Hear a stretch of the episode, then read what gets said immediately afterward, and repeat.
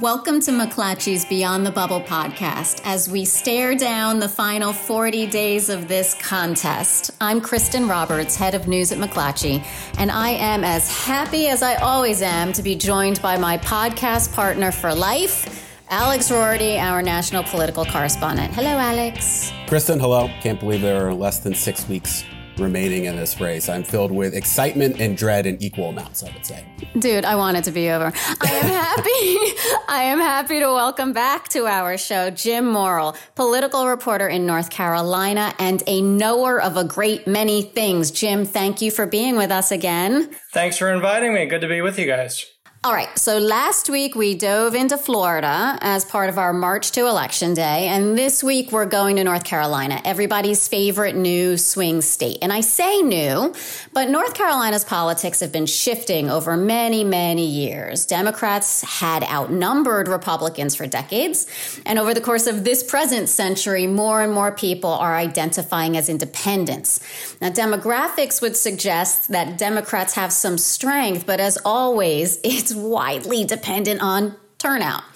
At the presidential level, the race has been tight, tight, tight for the last four cycles. In two thousand eight, Obama just nudged out McCain by a margin of less than one half of one percent.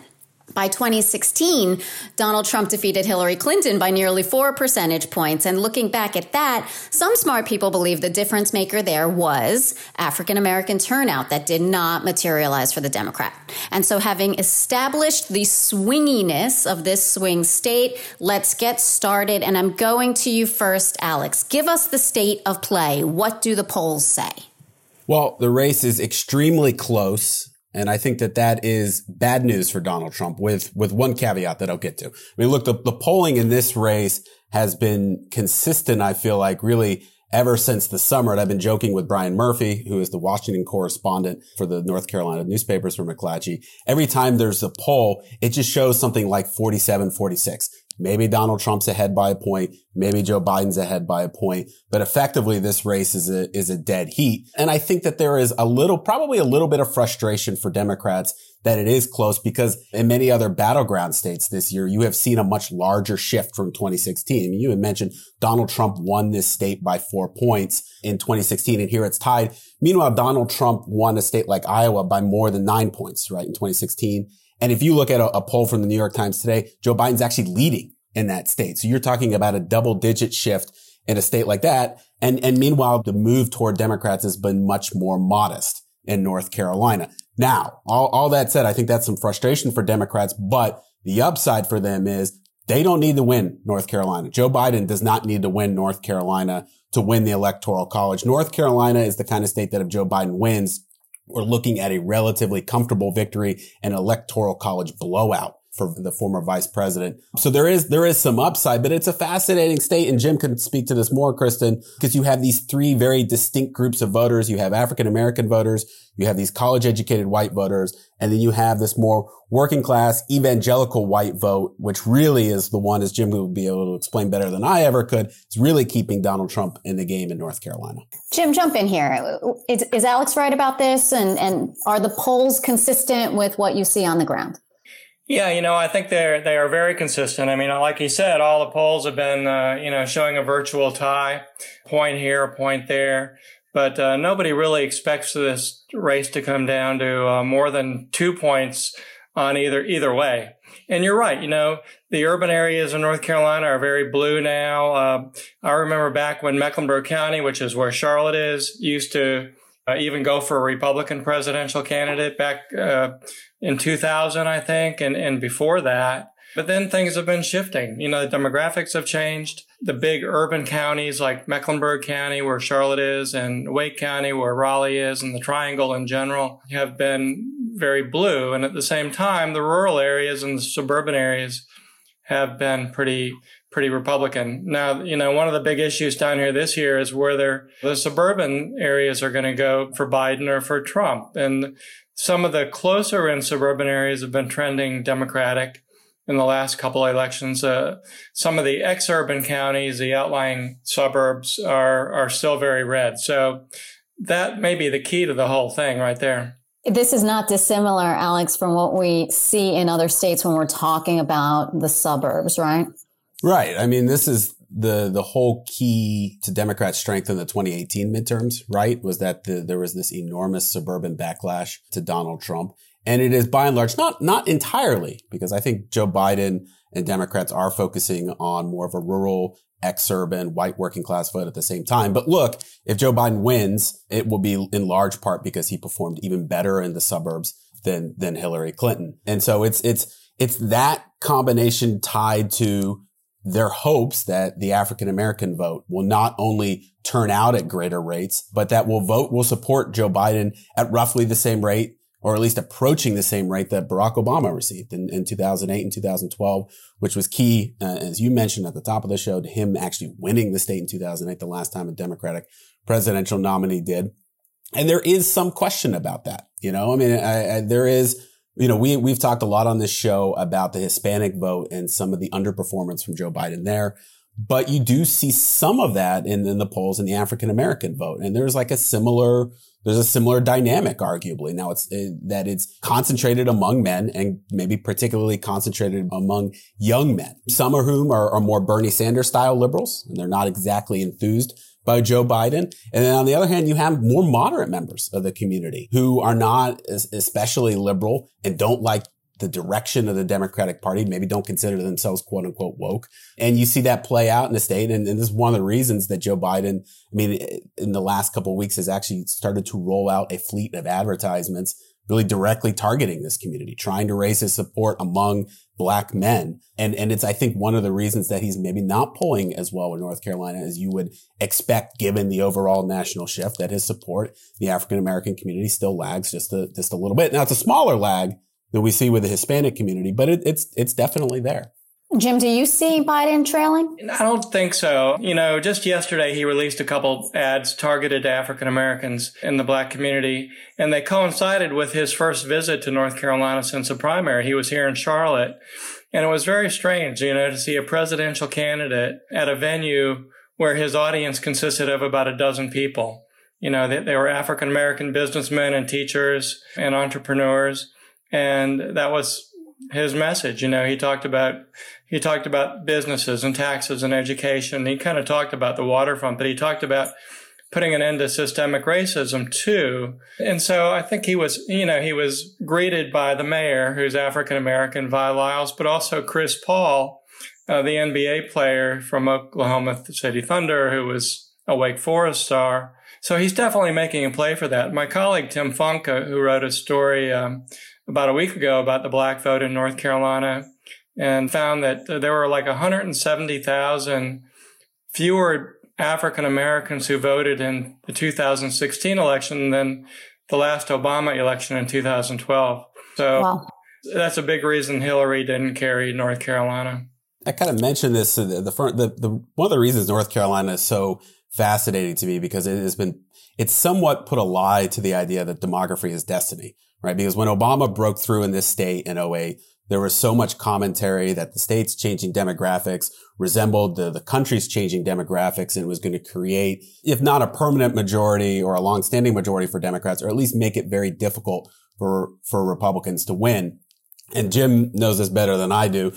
Immediately what happened after and starting in the year twenty ten was this almost decade of G O P dominance up until the twenty sixteen gubernatorial election. But Republicans won the state legislative seats. They won the gubernatorial election. And then Mitt Romney won the state in twenty twelve and, and Donald Trump won it in twenty sixteen. And it's, it's fascinating to me compared to its neighbors too, because Virginia, right, just to the north, has gone that way. It is a completely blue state. We don't even talk about Virginia on this show anymore because it's so blue. And then further to the south with Georgia, a state whose demographics seemingly do resemble North Carolina's, you've seen similar progress for Democrats, where that is one of the, that is every bit as much a battleground state as North Carolina now. Joe Biden's campaign actually started running ads this week in, in Georgia. And so that one has, has also moved to the left a lot, like Democrats had hoped, you know, say ten years ago, that they would hope in an election, in the twenty twenty presidential election, Georgia would be really competitive. But North Carolina hasn't. It just hasn't moved in, in that way. And, and Jim, I'm curious if you have any theories about that, why why the state seems stubbornly Republican, even as some of its neighbors move to the left. Well, there's a couple things. One is uh, it's a really truly purple state. You know, I mean, there is as many Democratic votes as there are Republican votes. It's still a largely rural state. You know, eighty of our one hundred counties are considered rural. You know, and a lot of those are, are Democratic registration wise, but these are people who voted for Jesse Helms back in the day, and, and they vote for Republicans now. So you have that. And then in the legislature, it's like you said, in two thousand ten, the Republicans took over the legislature. And because they did, they've been drawing districts, you know, that favor them for the last ten years. And they've drawn districts almost every ten, each of the last ten years because of court decisions that have forced redrawings. So the districts are still sort of uh, skewed in the Republican direction. And, and uh, you know, Democrats are fighting hard this year for the few seats they need to pick up either the state house or the state senate. It's probably going to be uphill in both houses, frankly, but, you know, it's it's really a divided state. And, and like like you said earlier, you know, it's got a big evangelical base here, and they're very conservative and very strong for Republicans. So you got a lot of different dynamics at play here. Well, it's a fascinating state politically. It really it really is. In addition to being a, just a very lovely state overall, I would I would say. One of my favorites to, to visit. Only second to New Jersey, right? My home state. You need to ask that to David Katniss. That would be the that would be the person to ask that to. So th- this talk from Jim about these about all the redist- redistricting action just brings me back, Alex, to twenty seventeen and twenty eighteen, where I feel like we talked to Colin Campbell every week about these darn maps. I just it's giving me it's giving me flashbacks, and I'm not enjoying them. Um, ha- help me understand, Jim. You know, you've got your feet on the ground there. How are the campaigns for both Trump and Biden on the ground in the state? How did they see the state of the race right now? Who's scared? You know, what tactics are shifting? Who thinks they have the upper hand right now? Well, I think Republicans think they have the upper hand. Whichever party is thinks they have the upper hand, you always have to take that with a few grains of salt, right? But but they, they feel very confident. You know, they, they're they're out there knocking on doors, and, you know, they give you numbers like five million doors or something like that. Trump's coming to Charlotte tonight. Trump will have been here five times in the past month to North Carolina, starting with the convention in Charlotte, August twenty-fourth. And, and Pence has been here three times or so. The Trump kids have been here on and off regularly. So there's a real physical presence to the Trump campaign that you see that you don't see with the Biden campaign. Like I said, yesterday was Biden's first visit to North Carolina. No principals of the Biden campaign have been here in person. You know, Harris and uh, Jill Biden have had virtual events with selected groups of voters in, in different places. But there, seriously, how many people really tune into that? And they don't get the same coverage that Trump gets when he's in uh, at an airport rally in Winston or Fayetteville or Charlotte or Raleigh. And so, you know, there's sort of a, a an imbalance in coverage just because of the way the campaigns are operating, I think. So Republicans are are pretty confident. Republicans, I think there was a story in the Post yesterday about how Republicans nationally are getting out there, knocking on doors and doing the old-fashioned campaign. And, and the Biden campaign, you know, keeps talking about the pandemic, and, and that's great. And I felt safe at the Biden event yesterday because I was sitting in a little circle, a physical circle, uh, six feet away from anybody else. But we'll see. You know, we'll see if that still works for them. I mean, that has been the the source of at least an online left freakout over the last couple of weeks, this discrepancy between Republican campaigns who are out knocking on doors and, and Democratic campaigns, by and large, not doing so. You know, I've seen on just on Twitter today saying that if Joe Biden does manage to lose this election, that that will be seen as the, the equivalent of Hillary Clinton not going to Wisconsin, not sending out volunteers and staffers to, to knock on doors. And like I said, I mean, there was, there was almost a panic that you could feel ripple through the, at least the online left. I'm going to make a distinction between the online left and the broader left and the broader Democratic Party. But it's also not always that simple, right? I mean, there is a pandemic. There was a poll from Politico and Morning Consult today that showed huge increases in the percentage of people who say they don't want someone coming to their front door. Now, there are people who are doing it who say that they don't really find much resistance, but it has become a, a real argument within the party. I would say in their defense, they aren't running the sort of door knocking canvassing program. They are trying to still do phone banking and text messages. I would also say this is something that's been almost weirdly undercovered, I feel like, but they're running so many more ads than Donald Trump's campaign right now. They have so much more money. And, and T V advertisement, look, it, it matters a lot still. I mean, let's, let's not overcomplicate this. You know, Donald Trump's campaign mismanaged its finances. They squandered this huge financial edge. Joe Biden's campaign has raised an insane, truly insane amount of money. And because of that, they're able to run a much heavier ad campaign. And I think that too could move the needle in their favor.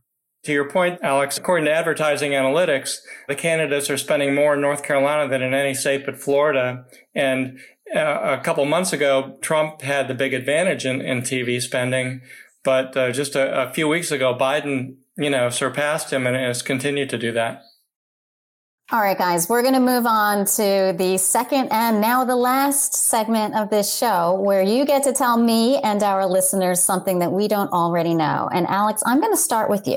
I actually just wanted to relay an interesting conversation I had with a um, a Republican operative, we'll, we'll say, who is working against Donald Trump this this election. And, you know, my sort of theory of the case of this whole race has always been that there was a critical mass of voters who didn't like Donald Trump but were willing to tolerate him as long as the economy was okay and that their personal lives weren't affected by his behavior in the White House, and that that was that sort of bargain was shattered during the pandemic. And so it, basically, the theory states that this is why Trump's numbers moved so much.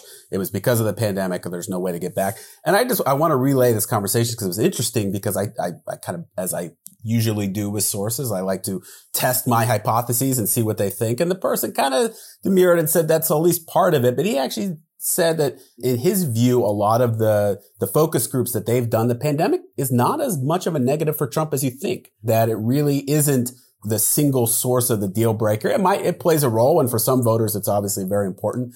This person said it's just a really a broader feeling among, again, these voters who don't really like Donald Trump, but were willing until recently to support him, that he's just not fit for the job. And that's as much to do with his response to the protests, his press conferences during the pandemic, as it is his actual, the administration's response to the coronavirus. And I just thought that that was interesting and maybe a more, filling out a more sort of holistic picture of why Donald Trump is, is in trouble right now. All right, Jim, it's your turn. Give us something from your notebook. Okay, I don't know if it's anything you all don't know already. I don't know. We don't know very much. Bar's low, Jim. I've been trying to find out about, you know, whether the death of uh, Justice Ginsburg is really making a difference. I mean, anecdotally, we've all read that it's really energizing the right or the left or, or both. And, um, you know, I've, I've talked to people on both sides, you know, and for some people, one undecided voter felt, uh, you know, that she didn't want Trump to have nominated three justices or three make three appointments. And so that was going to push her a little bit toward Biden. You know, somebody else who was very conservative said that it energized her, not that not for Trump, because she was already very energized for Trump, but for Senator Tillis. You know, Senator Tillis has had a hard time with some conservative Republicans. As you know, he had a primary challenger for a while until the challenger dropped out. And so I think some conservatives have sort of a lingering doubt about him. But she said this pushes her over because she wants him there to vote for the president's choice. I didn't know that. So you win. You win the day. What was it, Alex? I'm going to have a bonus one just to, because we didn't talk much about the Senate race. And I'd be curious what Jim makes this. I have heard continually from Republican Senate strategists in D C who say that if Donald Trump doesn't win North Carolina, Tom Tillis does not have a prayer of winning North Carolina, that he needs the president to win. He needs, his biggest problem is, as Jim very accurately described, is closing the gap with a lot of these conservative Trump fans to make sure that they also vote for him. But he's not doing great winning over any swing voters. He's basically tied at the hip to the president right now. And this is a state that is largely seen, if Democrats are able to win this state, they probably have won a Senate majority, the barest Senate majority, if they also win the presidency and have a fifty-fifty split in the Senate, which of course then Kamala Harris could be the tie-breaking vote. So, it, I mean, it's an enormously important race and an enormously important state in twenty twenty, North Carolina is. I think you're right. I think he's tied to the president and uh, for better or for worse. You know, uh, if he's not tied to him, then he loses a lot of Republican voters. If he is tied too tightly to him, then he loses a lot of independents. So, you know, so rock in a hard place. We always have fun with that race. Don't worry, we always have fun covering that race. It's always a good story. All right. I just want to thank Jim for joining us, and Alex, you too, for every week being my sidekick here. Are you my sidekick or am I yours? I think I'm your sidekick. You're I don't know. I think paychecks. maybe I'm yours. I think yeah, maybe I'm you, yours. You literally signed my paycheck. I guess not literally, but you you have the you have the yeah. power to withhold my paychecks or stop I, my paychecks if you want I, to. Can so. we stop talking about that? This is a horrible thing to talk about. All right. Let me get back to my thank yous. Thank you to Jeremy Sheeler and to our executive producer, Davin Coburn. And thank you to our listeners. Check us out on Apple Podcasts, Spotify, Stitcher, or whatever podcast app you use. And if you like what you're hearing, please leave us a rating or review. And for the record, I am Alex's sidekick. Talk to you next week.